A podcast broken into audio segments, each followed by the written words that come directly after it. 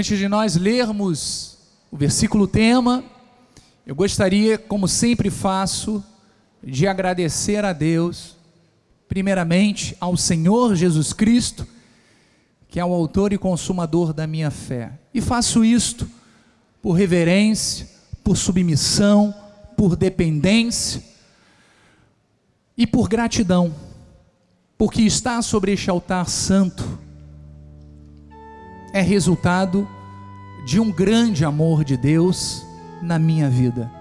Senhor Jesus Cristo, eis-me aqui sempre para te servir, para te adorar, para te bendizer e para, através da minha vida, poder ser instrumentos nas tuas mãos para o teu povo. Quero também agradecer ao nosso apóstolo Miguel Ângelo, que nos assiste neste momento, juntamente com a bispa Rosana agradecê-los pelo carinho, pelo amor e externar também a minha admiração, o meu respeito e a minha total submissão a esses líderes que são o exemplo para as nossas vidas. Muito obrigado, apóstolo e bispa. Recebam sempre o meu carinho, o carinho de toda a nossa família. Quero agradecer a minha esposa, linda e maravilhosa. Ela não queria que eu dissesse isso, mas eu não consegui me segurar. Meu amor, eu te amo, e não tem como falar de você sem conseguir expressar o quão importante você é para minha vida. Te amo, amo os nossos filhos que estão nos assistindo nesse momento vocês são tudo para mim. Amém? Quero agradecer também. Olha, você quer aplaudir ao Senhor?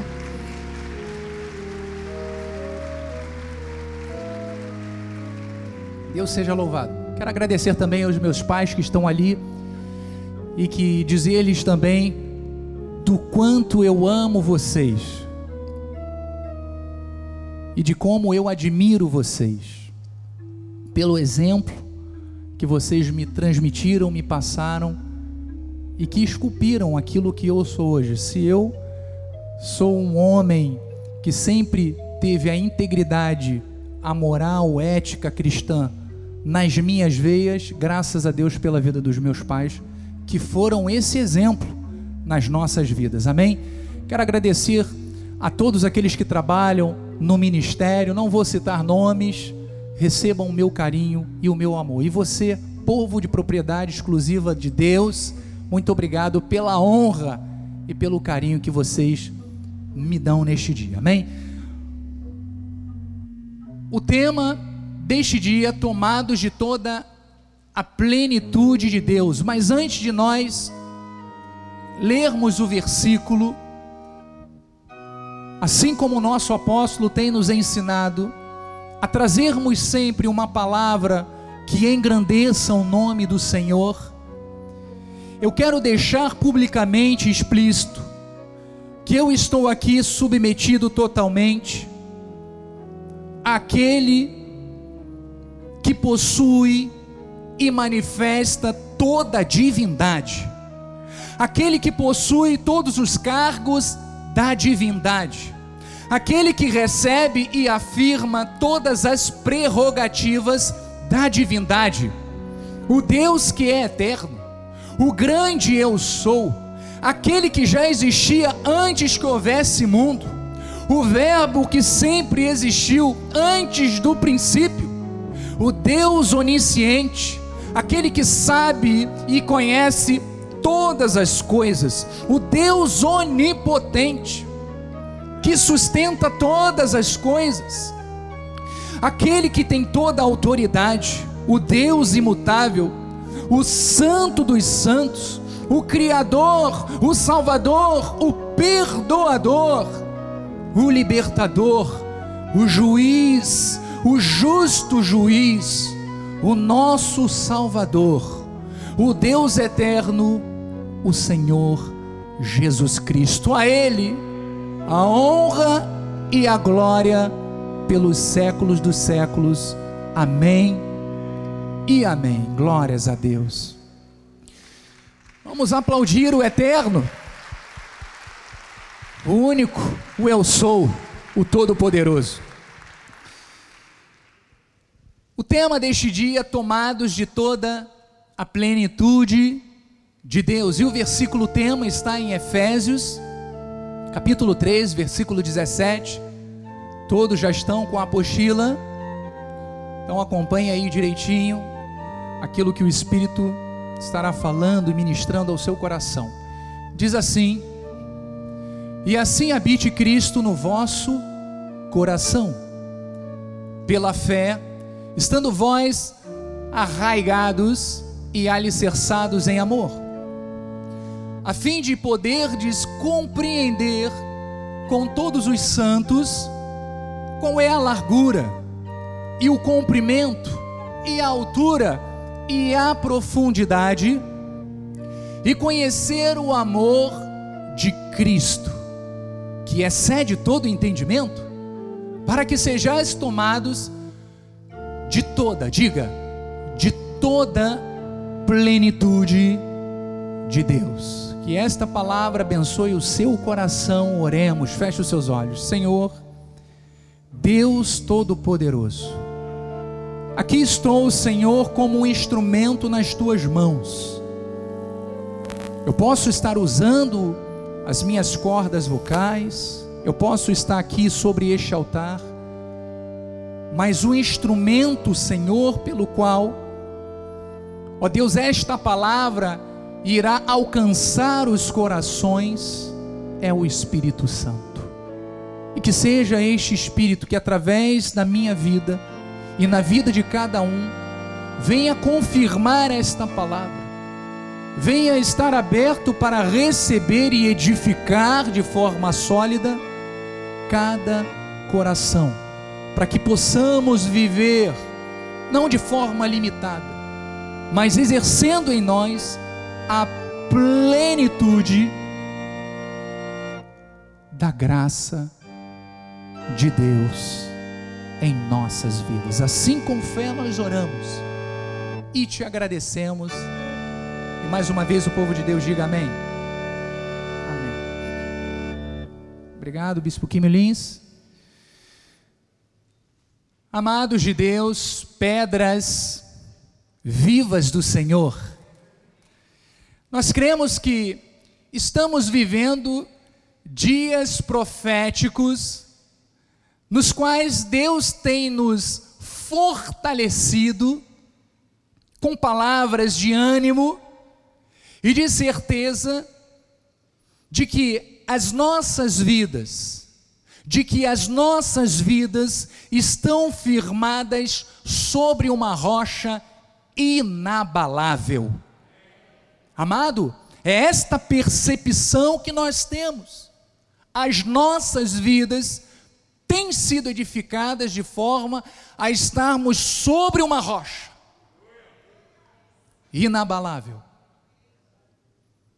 E veja que no domingo próximo passado, Deus falou através do nosso apóstolo sobre novos começos. Novos começos implicam em novas atitudes, em novos sonhos, em novos ideais, em renovação da nossa mente, baseado em quê? Naquilo que Deus diz ao seu respeito. São esses novos começos que Deus está manifestando na nossa vida. Por isso, amados, temos que viver com a certeza de que somos filhos de Deus. Diga, eu sou filho de Deus. Eu reconheço a minha posição espiritual em Cristo Jesus. Mas para por aí, não. Reconhecer também o nosso posicionamento nesta terra. Ele deve ser de um povo eleito pelo Senhor, separado do mundo, um soldado que foi arregimentado para uma batalha na qual a vitória já é certa, pois já foi decretada por aquele que tem o poder sobre todas as coisas. Esta é a certeza que você tem que ter no seu coração. E você precisa ter esta certeza do quão importante você é, a sua vida é para Deus. E como Ele ama você e o que Ele outorgou para a sua vida como um filho amado. Então, por isso, nós vamos voltar ao capítulo 3 de Efésios para falarmos sobre algo muito importante e profundo que o apóstolo Paulo nos tem ensinado. Esses versículos são parte de uma oração por Éfeso, em que o apóstolo demonstra o seu desejo de que eles, aquele povo, como templos da habitação do próprio Deus, tivessem perfeito acesso pela fé. Veja que não é por obras, mas pela fé, a sua glória e ao seu poder, como bem, como também acesso aos bens, a tudo aquilo que diz respeito à vida espiritual. Esta é a oração que Paulo estava fazendo e que nós também tomamos posse para as nossas vidas. Independente de já terem passado mais de dois mil anos, esta palavra não está algemada, ela opera, está operando na sua vida. Você está crendo? Diga amém. Então veja que o apóstolo Paulo, ele orou para que tivessem bem enraizadas, ou seja, ele usa o termo arraigados e alicerçados em amor, para que compreendessem o amor de Cristo que excede o que? Todo entendimento. Então olha que interessante. Paulo ele lança essas duas metáforas, esses dois exemplos. Ele fala de enraizados, ou seja, arraigados, e também alicerçados. São duas metáforas. E ele faz uma analogia mostrando aqui a árvore cujas raízes, o que, que elas fazem? Elas penetram tão profundamente no solo que há suprimento de vida para a árvore inteira. Assim é a palavra de Deus na nossa vida. E ele usa outro exemplo, dizendo a respeito dos alicerces. E ele faz menção pensando no templo. Ou seja, o alicerce de um templo, o que permite que a parte visível, que é que nós vemos no edifício, seja construída sobre o alicerce. Então você percebe que tanto as raízes como os alicerces são fundamentais para que a árvore, dada a analogia, assim como o templo, se mantenham firmes e inabaláveis. E é justamente isso que nós estamos fazendo neste dia, gerando raízes profundas através da palavra, do ensino da palavra e alicerces, para a sua vida ficar bem edificada. Então, o lançamento das raízes e o fundamento firmado só vem, amados, através da presença de Cristo nas nossas vidas. E são fortalecidos através de quê? Da comunhão com Deus. Não existe alicerce, não existem raízes profundas, não existem raízes profundas sem um grande relacionamento com Deus, sem intimidade com Deus. Uma vida de qualquer jeito não cria raízes profundas. Então, ele também fala a respeito de um outro aspecto importante, que é sobre compreendermos, ou seja, entendermos a largura, o comprimento, a altura e a profundidade, conhecermos o amor de Cristo. Veja que interessante esta palavra compreender. Ela vem do grego catalâmbano, que significa aprender, segurar, ganhar e atingir. Então, este conhecimento que Paulo estava falando não é meramente racional, não é algo humano, há um aspecto místico. Então, chegamos a conhecer o plano grandioso de Deus e o amor de Cristo somente de maneira espiritual. Eu não consigo ter a dimensão da largura, do comprimento, da altura e da profundidade do amor de Deus de forma humana. Não. De forma carnal. Não. Mas de forma espiritual, sim. Então era isso que ele estava dizendo. E esse conhecimento se dá a nível do coração, a nível do espírito. Isto significa que, independente do nível de conhecimento teológico que um cristão possua, ele pode se tornar um grande conhecedor das realidades divinas, por meio das suas experiências pessoais com Deus. É o que você está fazendo nesta manhã. Você já louvou, você já semeou, você já fez a sua parte, você acordou nesta manhã, já teve um momento também com Deus, leu uma palavra, buscou orientação. Tudo isso produz na nossa vida o que? Intimidade. Gera raízes profundas, gera o que? O entendimento, a compreensão, para que possamos aprender, segurar, ganhar e atingir aquilo que Deus tem para as nossas vidas. Então, quanto mais nos relacionamos com Deus, quanto mais nós temos intimidade, mais nós nutrimos também uma intimidade com o Senhor, mais conseguimos também sentir a dimensão ilimitada do seu amor por nós. É importante isso, conhecermos o amor de Deus. Então veja essa expressão que está lá em Efésios 3,19, se puder voltar, tudo bem, senão não tem problema. Que Paulo usou neste versículo que diz que excede todo entendimento.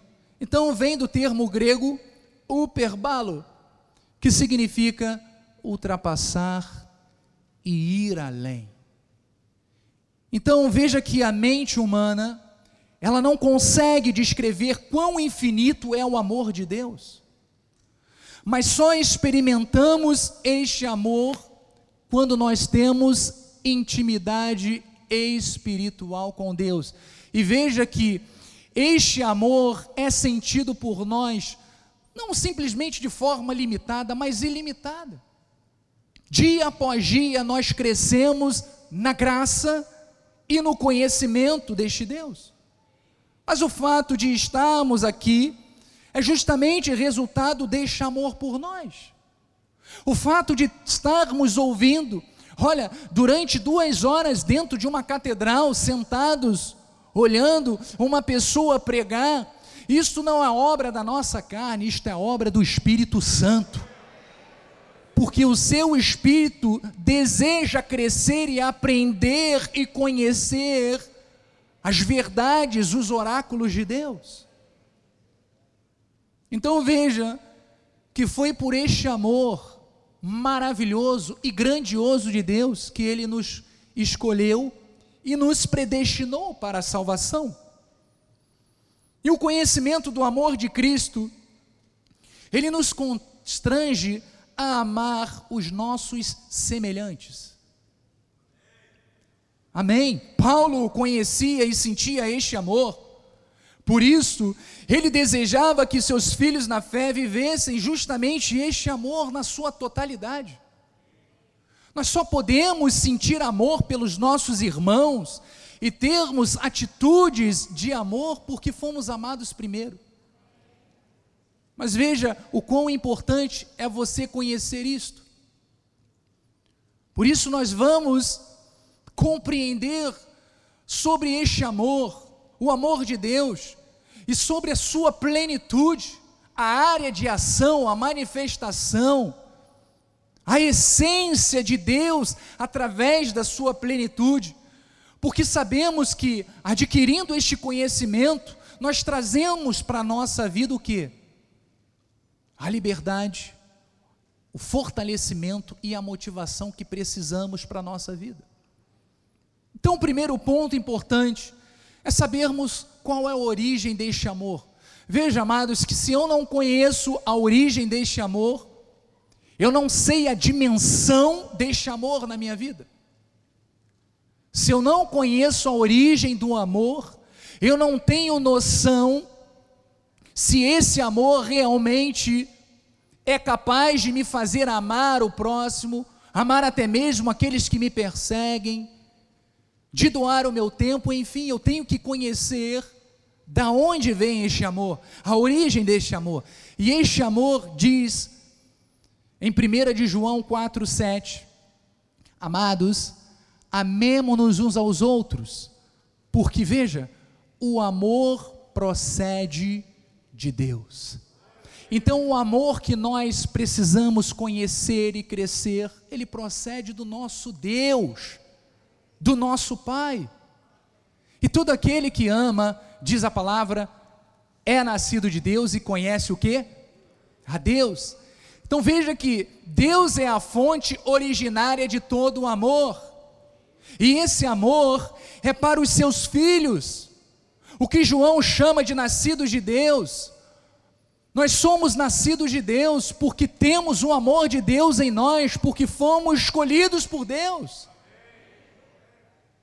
Conhecemos a origem deste amor e sabemos que ele é para nós. Então, esses que são chamados filhos de Deus, possuem esta qualidade de terem o um amor e de conhecerem o amor do Pai. Só nós temos esta capacidade. Assim como o ódio pertence às trevas, e os que andam nas trevas são os filhos de Satanás, nós temos um amor com base da nossa vida, porque somos filhos de Deus, somos filhos daquele que é a essência do amor, o nosso Criador e Salvador Jesus Cristo. O amor ele se desenvolve, amados, conforme a palavra de Deus vai operando em nossas vidas. Podemos sentir mais e vivenciá-lo cada vez mais de forma sobrenatural. Depende do quão, de, do quanto tempo você investe nesta troca de relacionamento com Deus. Veja o que diz a palavra do Senhor no versículo 16, ainda em 1 de João 4, diz assim: E nós, está falando do povo de Deus, conhecemos e cremos no amor que Deus tem por nós. Muitos cristãos não conhecem este amor que você conhece. Sabe por quê? Porque para eles foi apresentado um Deus castigador, um Deus acusador, um Deus condenatório, um Deus que está sempre observando as nossas falhas, os nossos erros, os nossos pecados. É claro que Deus observa tudo, mas observa com uma ótica diferente da nossa, não para nos condenar, mas para nos chamar a um renovo, a uma transformação, a uma mudança. É desta forma que Deus nos vê. Mas nós precisamos conhecer e crer neste amor de Deus por nós. Porque Deus é amor, e aquele que permanece no amor permanece em Deus e Deus nele. Então João fala de conhecermos e crermos. As duas coisas fazem parte da nossa experiência cristã.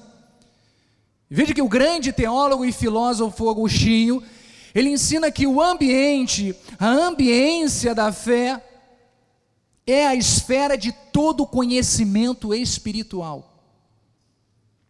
Ou seja, quanto mais fé eu tenho, mais eu demonstro uma grandeza neste conhecimento de Deus. Quanto mais eu acredito, quanto mais eu conheço e eu creio em Deus, mais a minha vida prova, testifica desta graça maravilhosa e do tamanho deste amor. Então, aquele que não crê, vive em um terreno de trevas espiritual. A fé e o conhecimento é o veículo que nos leva ao caminho do entendimento espiritual, sobre o aspecto daquilo que Deus tem feito por nós e através do seu amor. Nós somos o veículo do amor de Deus. Diga, eu sou o veículo pelo qual Deus manifesta o amor. Ou você acha que Deus manifesta o amor dele em outra coisa, senão nos seus filhos? Então isso nos leva a outra certeza. A certeza de que os crentes, os cristãos, são o alvo do amor de Deus. Mais uma vez, sem se tornar prolixo, diga, opa, devagar. Os diga, eu sou alvo do amor de Deus. Então Romanos 5:8 diz: "Mas Deus prova o seu próprio amor para conosco. Sabe por quê? Pelo fato de ter Cristo morrido por nós, sendo nós ainda o quê? Pecadores. Veja que nós estávamos em pecados e delitos, desviados do caminho. Olha, muitos aqui talvez estavam envolvidos com magia negra, com ocultismo, com coisas totalmente ilícitas e erradas. Mas veja que o amor de Deus nos alcançou, e no versículo 9 diz: Logo muito mais agora, sendo justificados pelo seu sangue, seremos por ele salvos da ira. Nós fomos salvos da ira. Então você pode dizer: Eu estou salvo da ira divina, porque eu fui canal da manifestação do amor de Deus. Aplauda ao Senhor. E no versículo 10 diz assim: Porque se nós, quando inimigos, fomos reconciliados com Deus, mediante a morte do seu filho, muito mais estando já reconciliados, essa é a nossa posição espiritual, seremos salvos pela sua vida. Então, esse amor que a mente humana não consegue explicar, não consegue compreender, fez com que o sangue de Jesus nos justificasse quando todos nós ainda éramos pecador, pecadores, éramos inimigos, e por amor, diz a palavra, que nós fomos reconciliados e obtivemos direito à salvação eterna. Diga, tudo isto foi demonstrado por amor. Por amor. Então veja o que diz agora Efésios 2, versículo 4 em diante, diz assim: Mas Deus, sendo rico em misericórdia, guarde esta palavra, misericórdia, por causa do grande amor com que nos amou, estando nós mortos em nossos delitos, nos deu vida juntamente com Cristo, pela graça, sois salvos. Esta palavra misericórdia vem do grego eleos, que significa compaixão, dó e simpatia. Então vejam que a misericórdia de Deus, ela é abundante em nossas vidas. E ele usa de misericórdia por causa do seu grande amor. Então, como eu falei no início, nós somos canal, o veículo que Deus manifesta o seu amor, manifesta o seu perdão, manifesta a sua misericórdia, manifesta o seu crescimento. O crescimento espiritual vem através do amor de Deus que nos capacita a compreendermos a sua palavra. Em 1 de Pedro 1,18 1, diz: Sabendo que não foi mediante a coisas corruptíveis, como prata, o ouro, que fostes resgatados do vosso fútil procedimento, que os vossos pais vos legaram, mas pelo precioso sangue, como de cordeiro sem defeito e sem mácula, o sangue de Cristo. Olha que interessante, todos nós, antes de conhecermos este amor, tivemos procedimentos fúteis, tivemos procedimentos errados, tínhamos a nossa natureza humana à frente de tudo aquilo que nós decidíamos, nós agíamos conforme a nossa carne. Mas a partir do momento que este amor, esta misericórdia, este perdão, esta compaixão, este dó, esta simpatia nos alcançou, chegou até nós, nós morremos para o velho homem, morremos para a nossa carne. E vivemos uma novidade de vida. Não mais aquela antiga, não mais os odres velhos, como o nosso pastor Bruno pregou na quarta-feira, e convido, encorajo você a adquirir a mensagem no final do culto, mas em odres novos, em roupagens novas.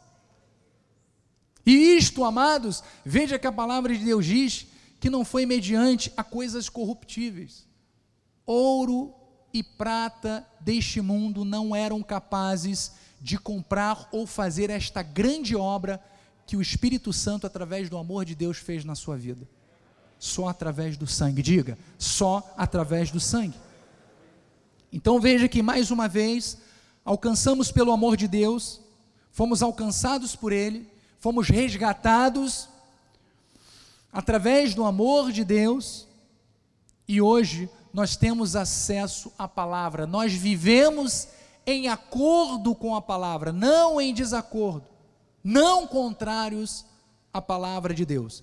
Então, amados, quando nós entendemos esta profundidade, a, profundidade deste amor, compreendemos que quem conhece esse amor ama os ensinamentos e os pratica. Diga amém. Não é para ficar só na teoria não é para ficar só na base do conhecimento, é para praticarmos ele também. Então veja que não fica somente na base do conhecimento, porque quem conhece esses ensinamentos os pratica. E ama a vida de comunhão com Jesus, ama estar na igreja, ama estudar a palavra, ama ajudar o seu próximo. Nós somos motivados diariamente, através deste amor, a praticarmos tudo isso. Veja o que diz em 1 de João 2,5: diz: Aquele, entretanto, que guarda a palavra. Quantos aqui guardam a palavra? Você guarda a palavra? Então, esta palavra é para você. Nele verdadeiramente tem sido aperfeiçoado o amor de Deus. Na tua vida, dia após dia, tem sido aperfeiçoado este amor e guarda esta palavra aperfeiçoado. Nisto sabemos que estamos nele. Próximo versículo, Joás, e aí vem o fechamento. Aquele que diz que permanece nele, esse deve também andar assim como ele andou. E aí, um breve momento, eu quero que você reflita agora em 30 segundos a forma que você tem andado, a forma que você tem vivido as tuas atitudes, os teus pensamentos, aquilo que você tem como cristão repercutido na frente das pessoas que te conhecem, por trás, porque Deus está vendo, mas eu quero que você reflita. Neste versículo, ele diz: Esse, aquele que diz que permanece em Deus, esse deve também andar assim como ele andou. E a pergunta que eu faço a você: você tem andado como ele andou? Deus seja louvado. Deus seja louvado pela tua vida. Isto significa que você tem crescido, que você tem amadurecido, que você tem sido aperfeiçoado neste amor de Deus. E que através da sua vida, Deus tem manifestado este amor. E não está superficial, mas está lá enraizado, está alicerçado na sua vida. Veja esta palavra aperfeiçoado, do grego, é teleio. Teleio, que significa completar, levar ao fim.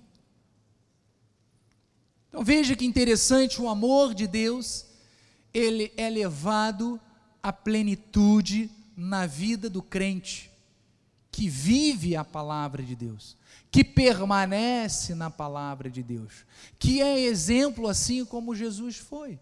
Então, quando vivemos o tipo de vida moral de Deus, andamos como Deus andou.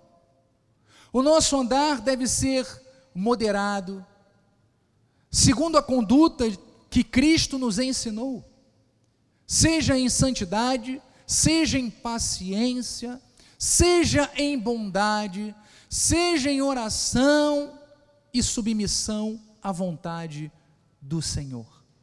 Quando vivemos assim, o amor de Deus, ele tem ação completa em nós. E o mais importante é que nada pode nos separar deste amor. Amados, nada pode te separar deste amor. Absolutamente nada. É o que Romanos, é o que Paulo fala aos Romanos, diz assim: nem a altura, nem a profundidade, nem qualquer outra criatura poderá separar-nos do amor de Deus que está em Cristo Jesus, nosso Senhor. Então isso nos leva à segunda parte desta mensagem. Quando Paulo fala sobre conhecermos o amor de Cristo, para quê? Para sermos tomados de toda a plenitude de Deus. Então você já conheceu o amor, a origem dele, e você viu que através da sua vida você é o alvo da manifestação deste amor. Mas vamos ver o que diz esta palavra plenitude. Plenitude vem da palavra grega pleroma, que significa a natureza divina com seus atributos. Então Paulo declara em outras passagens que Jesus Cristo, ele tem o que? Toda a pleroma de Deus e consequentemente nós também recebemos esta mesma pleroma, ou seja, em nós está a natureza divina com todos os atributos de Deus. Está sobre você, está na tua vida.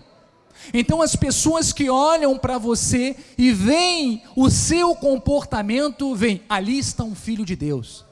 Ali tem alguém que tem a pleroma de Deus que é a imagem e semelhança do Deus vivo, porque sobre a sua vida está este amor e ele tem na sua natureza divina os atributos de Deus. Então vamos ver o que diz Efésios 1, 22: diz: E pôs todas as coisas debaixo dos pés, e para ser o cabeça sobre todas as coisas, o deu a quem? a igreja. Então o Senhor Jesus Cristo entregou a você esta autoridade. Próximo versículo, a qual é o que? O seu corpo. A plenitude. Olha o pleroma de Deus aí. A plenitude daquele que a tudo enche em todas as coisas. Então, amados, como filhos de Deus, precisamos viver tomados tomando posse diariamente destas verdades. Toda a plenitude de Deus já está na nossa vida. Mas veja que, infelizmente, quem não conhece a graça de Deus, não conhece os seus direitos como filhos de Deus, acha que precisa sofrer para obter algo que, por amor e misericórdia, já nos foi outorgado. Então, por isso, precisamos pregar ao mundo esta mensagem, precisamos repercutir esta mensagem, porque esta mensagem é libertadora, essa mensagem é transformadora e revela que só em Cristo temos total plenitude, não é na nossa carne, não é segundo as nossas obras, não é segundo os nossos sacrifícios, nem tampouco podemos nos utilizar desta prerrogativa, destas qualidades, desta natureza para agirmos de forma errada. Ou seja, transformar a graça de Deus em libertinagem. Não. O cristão vive a plenitude de Deus. Diga, eu vivo a plenitude de Deus. E outro ponto importante é que a plenitude de Deus se manifesta também através das bênçãos espirituais. Então veja que em Efésios 1, 3, diz assim: Bendito Deus e Pai de nosso Senhor Jesus Cristo, que nos tem abençoado com toda sorte de bênção espiritual nas regiões celestiais em Cristo. Então, a palavra de Deus diz que nós somos o quê? Abençoados. Não tenha vergonha de dizer isso. Diga, eu sou abençoado com toda sorte de bênção espiritual. Isto é o pleroma de Deus na tua vida, já está em você. Por isso nós confessamos que somos abençoados. Somos abençoados com o crente Abraão. Então toda sorte de bênção espiritual é uma expressão usada por Paulo que significa que as bênçãos não são dadas inteiramente por parte. Ela é algo que Deus manifesta por completo na nossa vida, diga amém por isso. As bênçãos de Deus não são parciais e também não são limitadas. Ela nos deu a justificação, ela nos deu a cidadania no mundo celestial, ela nos deu a libertação das cadeias do pecado, ela nos tornou habitação do Espírito Santo com a obtenção de tudo o que era direito de Israel e ainda mais, somos a igreja eterna e a noiva de Cristo. Tudo isso Deus manifestou através desta bênção espiritual. Diga mais uma vez: eu sou abençoado. Eu tenho o pleroma de Deus na minha vida. Gálatas 4, 7 diz: De sorte que já não és escravo, você não é mais escravo, porém, filho, e sendo filho, também herdeiro por Deus. Você é um herdeiro, uma herdeira de Deus. Olha quantas promessas estão na sua vida. Não abra mão, amados. Você é filho herdeiro.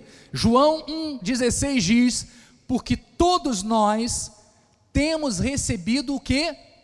Da sua plenitude, do seu pleroma, graça sobre graça. Amado, é inesgotável. Esse termo, Paulo, João estava utilizando, Jesus estava utilizando, como se fosse a onda do mar. Você já foi na praia? Você já viu algum dia o mar sem uma onda? Por menor que seja ela? Nunca.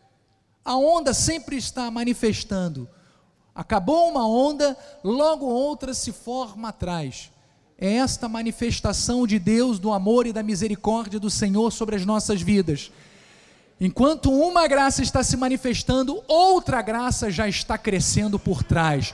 E assim sucessivamente, ao ponto que Jesus e Deus, quando olha para você, não vê mais pecado, só vê graça, só vê amor, só vê bondade, perdão. Só vê perfeição, porque esta graça está na tua vida. Esta graça está na tua vida. Então veja que além desta graça, das bênçãos espirituais, nós temos também o pleroma, a plenitude de bênçãos para enriquecer. Diga, eu tenho a bênção para ser próspero. Então, amados, nosso Deus, Ele é Criador e dono de todas as coisas. Precisamos crer e ver com os nossos pensamentos e vivermos neste, nesta atmosfera de abundância que Deus tem para o seu povo, para os seus filhos, para os seus herdeiros. Porque muitos limitam sua ousadia para sonhar ou desejar coisas superiores, porque não conhecem ou não acreditam que são herdeiros e herdeiras de um pai que tem total abundância. As pessoas não conseguem enxergar, não conseguem desejar o melhor, porque tem esta impressão, este pensamento, esta visão de Deus. Mas veja o que diz o salmista no Salmo 36, 7. Como é preciosa, ó Deus, a tua benignidade. Por isso, os filhos dos homens se acolhem à sombra das tuas asas. Fartam-se, fartam-se da abundância da tua casa, e na torrente das tuas delícias lhe dás de beber. Veja que não há falta, não há escassez diante de Deus, há provisão total.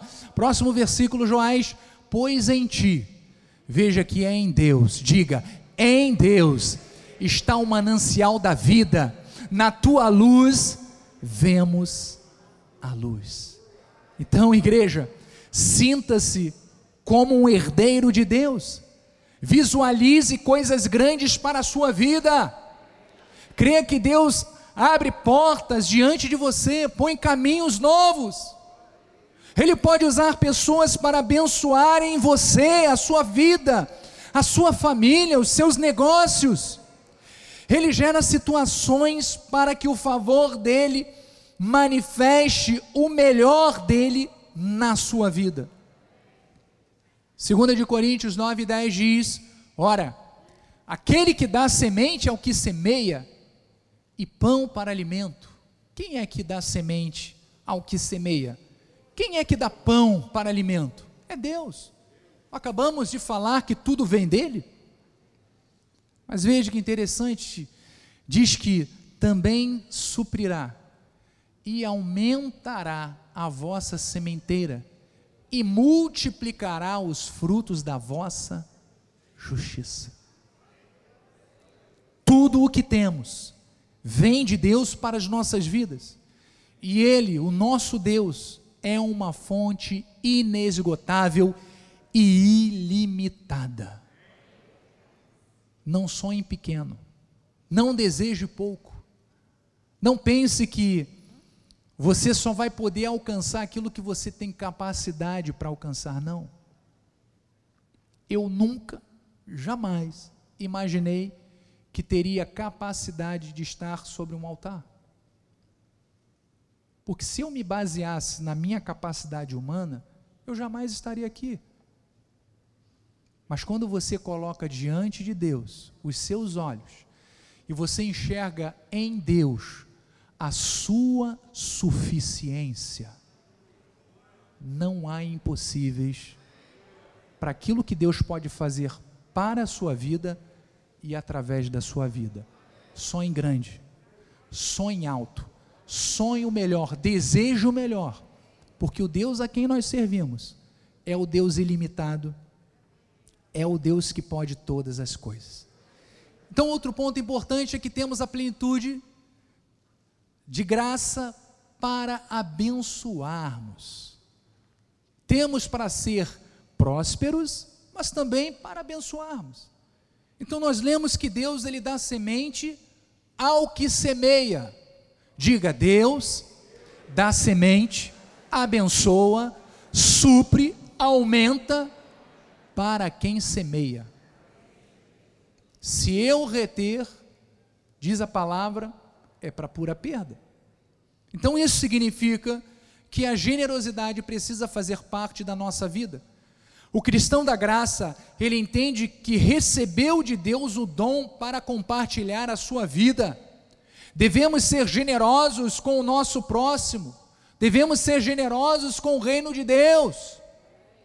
Segundo de Coríntios 9:11, todos conhecem esse versículo, diz assim: enriquecendo-vos em tudo para toda generosidade, a qual faz que por nosso intermédio sejam tributadas graças a Deus.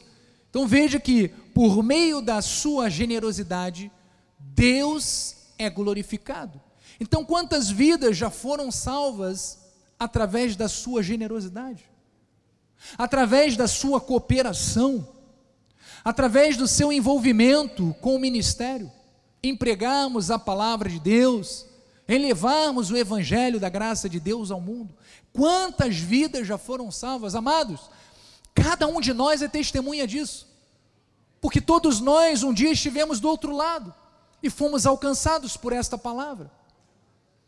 Então, o que Deus nos chama a fazermos é exercermos esta plenitude de sermos abençoadores. 1 João 3,17 diz: Ora, aquele que possuir recursos deste mundo e vir ao seu irmão padecer necessidade e fechar-lhe o seu coração, como pode permanecer nele o amor de Deus? É verdade.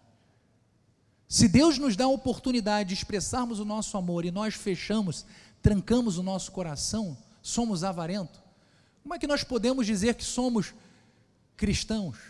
Que temos o pleroma de Deus, que somos generosos, que temos esse desprendimento de abençoar, se não damos, se não ajudamos.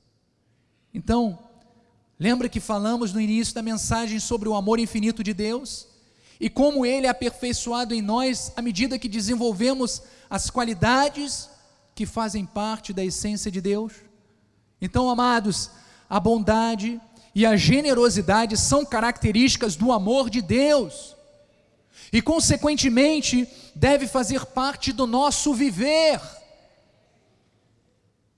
João disse que não devemos amar somente de palavra, mas nossa atitude deve comprovar o que está em nossos corações. Ele diz que o abençoado deve ser abençoador. O abençoado deve ser abençoador. Nosso coração deve estar aberto e não fechado para abençoar. O mundo não pensa assim, amados. O mundo só pensa em acumular riquezas. Acumular a tal ponto que nem a quinta geração vai poder usufruir a quantidade de coisas que eles acumulam. Mas irmãos, nós temos que entender que a nossa missão é diferente, não é igual a do mundo, não levaremos nada desta vida, mas tudo o que fizermos em prol do nosso próximo resultará em galardão para a vida eterna. Tudo aquilo que você fizer, exatamente tudo, vai servir, você vai receber recompensa de Deus na vida eterna. Mateus 10, 42 diz: e quem der a beber, ainda que seja um copo de água fria, a um desses pequeninos, por ser este meu discípulo, em verdade vos digo que de modo algum perderá o seu galardão. Então, seja generoso, seja generosa. E nem sempre isso se trata de bens materiais, amados.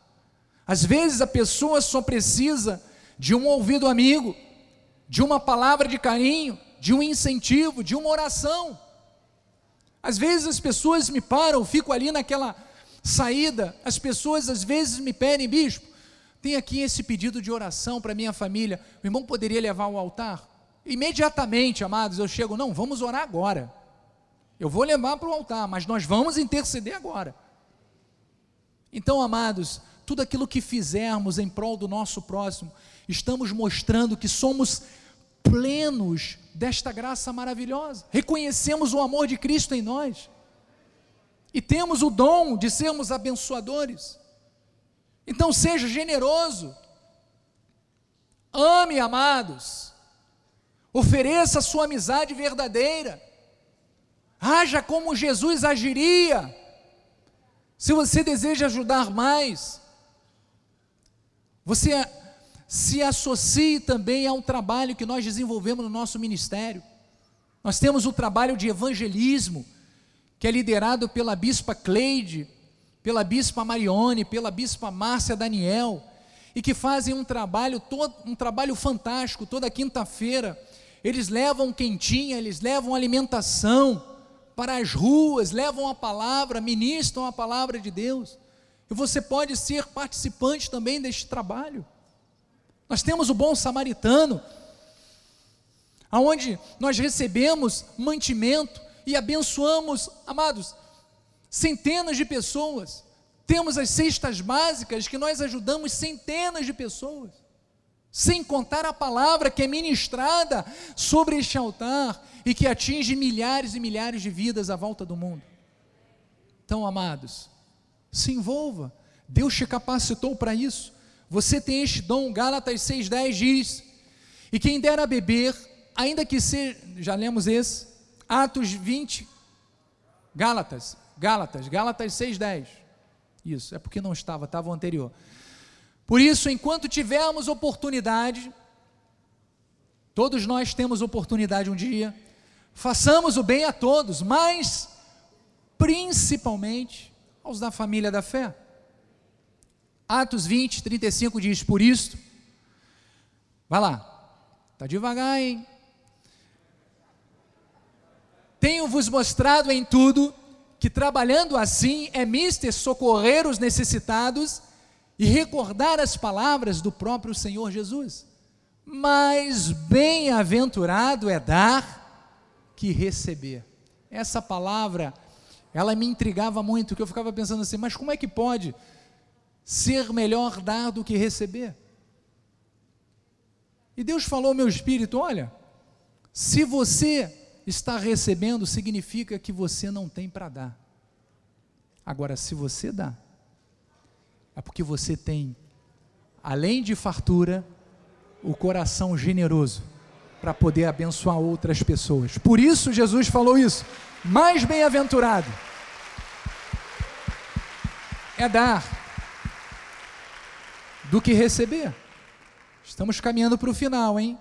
O Senhor também nos dá, sabe o que? A plenitude de alegria. Cadê a alegria do povo de Deus? Somos alegres, somos um povo feliz. Então, amados, o povo de Deus tem que ser um povo alegre, não pode ser um povo ranzinza, murmurador, que vive chateado, vive reclamando da vida, não. Veja que o salmista Davi, que era um homem muito alegre, diz em Salmos 16, 11: diz assim: Tu me farás ver os caminhos da vida. Na tua presença há o que? A plenitude de alegria. Veja que o pleroma de Deus se manifesta também através da expressão de alegria que nós temos no nosso coração. Na tua destra, delícias perpetuamente. Atos 13, 52 diz: os discípulos, porém, transbordavam de quê? De alegria e do Espírito Santo. Quando nós temos o Espírito Santo, é impossível ficarmos com semblante triste, não é mesmo? Nós temos sempre alegria. Salmo 68, 3 diz: Os justos, porém, se regozijam. Cadê o regozijo do justo? Glória a Deus! Nos alegramos, amados nos regozijamos em Deus. Tem gente que ainda está tímida, mas tudo bem, daqui a pouco se solta. Resultam na presença de Deus e folgam de alegria. Vamos ao próximo versículo, Joás. Atento, Joás, atento, Joás. É esse? Levanto-me à meia-noite para te dar graças por causa dos teus retos juízos. Não, não é esse não é 162, entrou som. É 162. Mas não tem problema, vou ler aqui na, na minha apostila. Alegro-me nas tuas promessas, como quem acha grandes despojos. E no Salmo 126, 3 diz: Com efeito, grandes coisas fez o Senhor por nós, por isso estamos alegres nós reconhecemos que a nossa suficiência vem do Senhor, está na nossa vida. Então, amados, sempre que a tristeza tentar encontrar lugar no seu coração, medite em tudo que o Senhor já fez por você, até mesmo nas mínimas coisas. Você não precisa só agradecer a Deus pelas coisas grandiosas que Ele fez. Não, isto também você tem que dar graças, mas também pelas pequenas coisas. Porque isto faz você reconhecer o quão amado você é por Deus.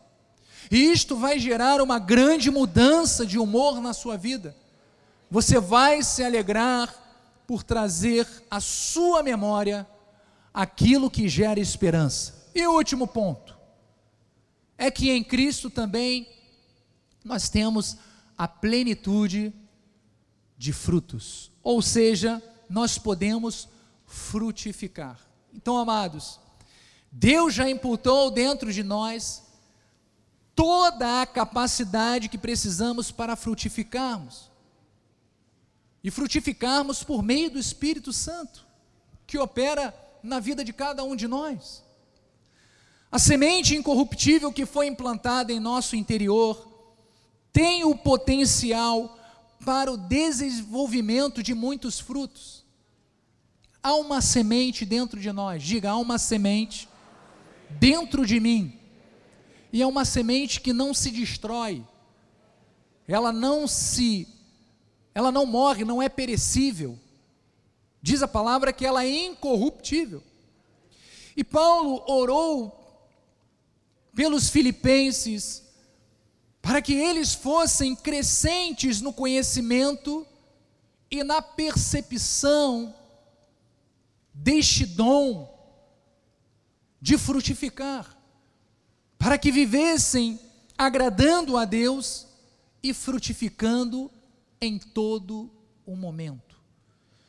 Veja esta oração linda que está em Filipenses 1:9. Paulo diz assim: "E também faço esta oração, que o vosso amor, e esta oração eu faço também para cada um de nós, para aqueles também que nos assistem através da internet.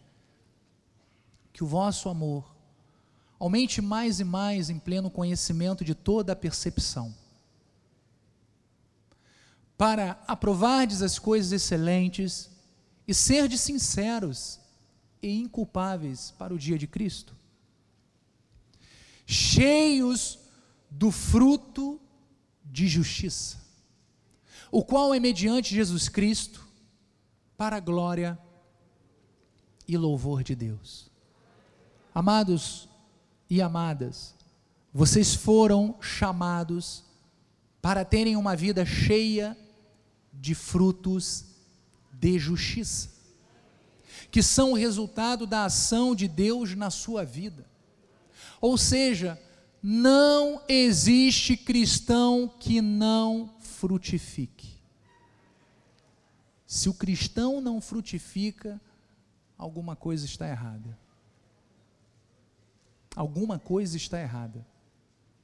Se eu não consigo demonstrar através da minha atitude aquilo que Jesus Cristo fez na minha vida,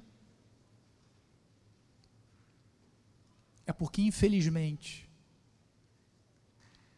eu ainda não reconheci o grande amor de Deus na minha vida.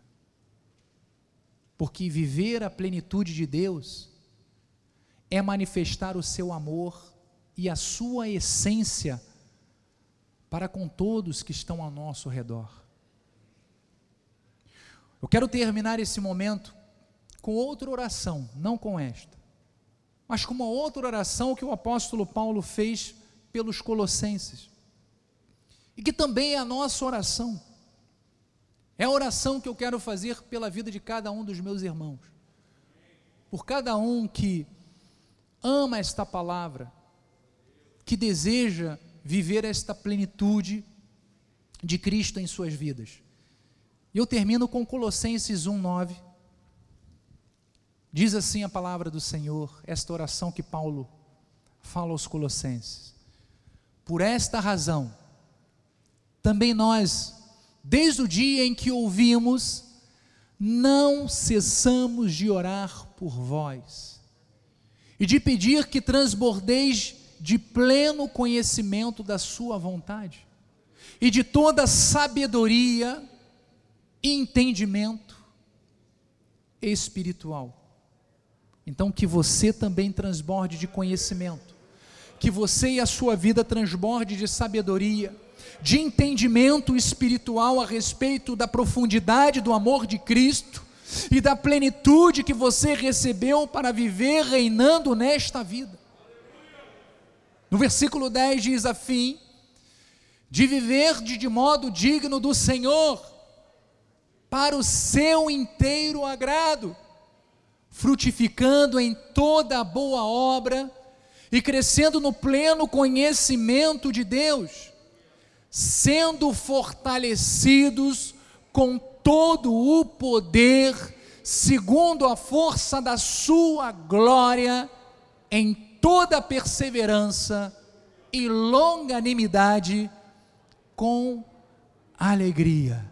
Amados de Deus, receba o fortalecimento com todo o poder e toda a força que vem do Senhor para a sua vida, para que você tenha perseverança em viver os propósitos de Deus, para que você possa ver a realização de cada um dos teus sonhos.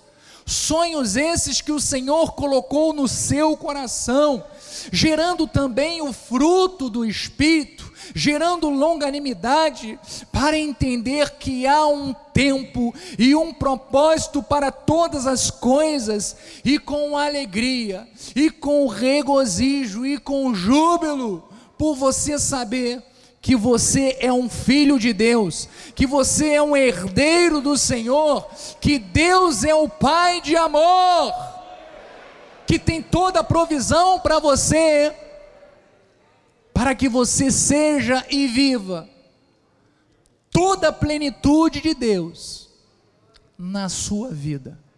Esta é a minha oração, que assim seja na tua vida, na tua família porque assim diz o Senhor da glória. E todos digam amém e amém. Deus seja louvado, Deus seja engrandecido. Feche os seus olhos, Senhor Jesus Cristo, Senhor Jesus Cristo. Obrigado, Senhor, porque a tua palavra, ela é viva, ela é eficaz. A tua palavra, Senhor, transforma as nossas vidas, reconstrói, Senhor, as nossas vidas. A tua palavra nos dá sempre uma oportunidade de vermos o recomeço, Assim como o pastor Bruno falou, eu quero usar o mesmo termo que ele utilizou, dizendo que Deus não quer para nós uma vida de retalhos. Deus não quer para nós uma vida totalmente incorreta, com defeitos, com falhas. Não. O mundo sim oferece retalhos através do seu conhecimento, através da sua percepção. Mas Jesus não. Jesus não nos dá retalhos, Jesus nos dá renovo. Jesus pega aquela roupa velha e transforma em vestes de louvor, de alegria, de novidade. E é justamente isto que a tua palavra está fazendo na vida de cada um de nós neste dia. Está renovando, está renovando as nossas esperanças, está renovando, Senhor, nos dando alegria, nos dando, Senhor, o desejo de ajudarmos cada vez mais o nosso semelhante, os nossos irmãos, nos dando a capacidade de compreendermos os mistérios espirituais de Deus para que possamos ver Deus na nossa vida, para que possamos viver Deus cada vez mais através da nossa vida. Então, Senhor, a minha oração neste momento é de gratidão a Ti, porque eu não tenho participação alguma, Senhor, nesta ação do Espírito Santo, mas foi o Senhor quem conduziu. Nós podemos ter criado, construído esta mensagem, mas quem conduziu, assim como eu trouxe aquela analogia no começo, Noé construiu a arca, mas quem deu a direção, o destino, quem conduziu foi o Senhor. E és tu, Senhor, quem está conduzindo esta palavra na vida de cada um de nós, para que possamos experimentar a tua vontade, para que possamos viver diariamente esta plenitude que o Senhor tem para cada um de nós. Obrigado, Jesus. Obrigado. E o povo de Deus diga amém. E mais uma vez, se você sentir o desejo, vamos aplaudir ao Senhor. A Bispa Nacional vai dar a bênção final. Vamos ficar de pé?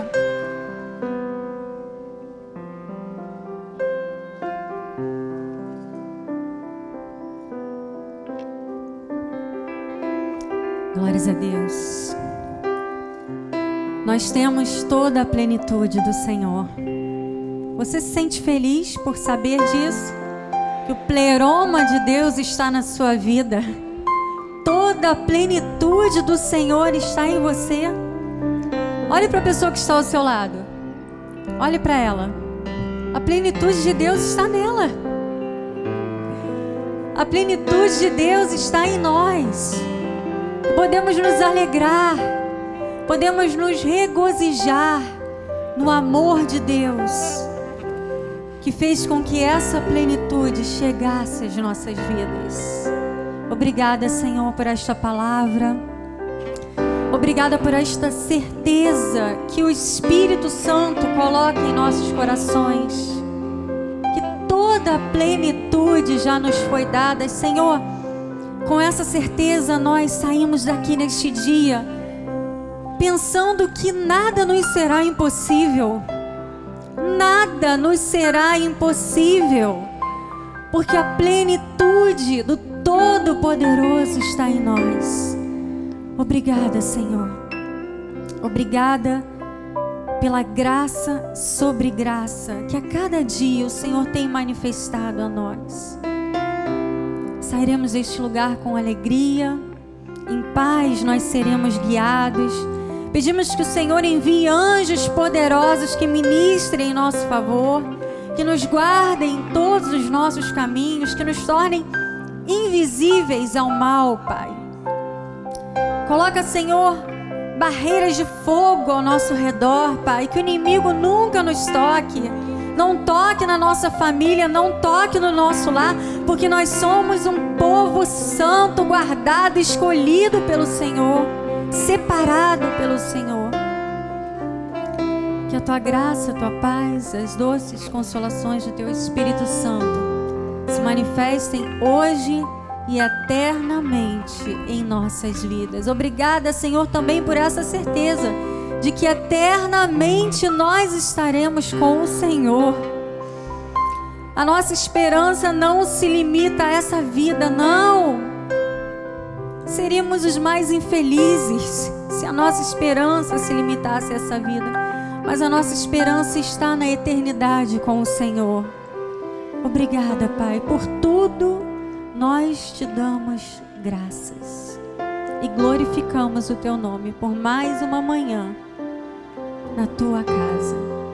Obrigada, Jesus. Nome poderoso do nosso Deus. E toda a igreja diga amém, amém e amém. Glórias ao Senhor. Graça e paz a todos.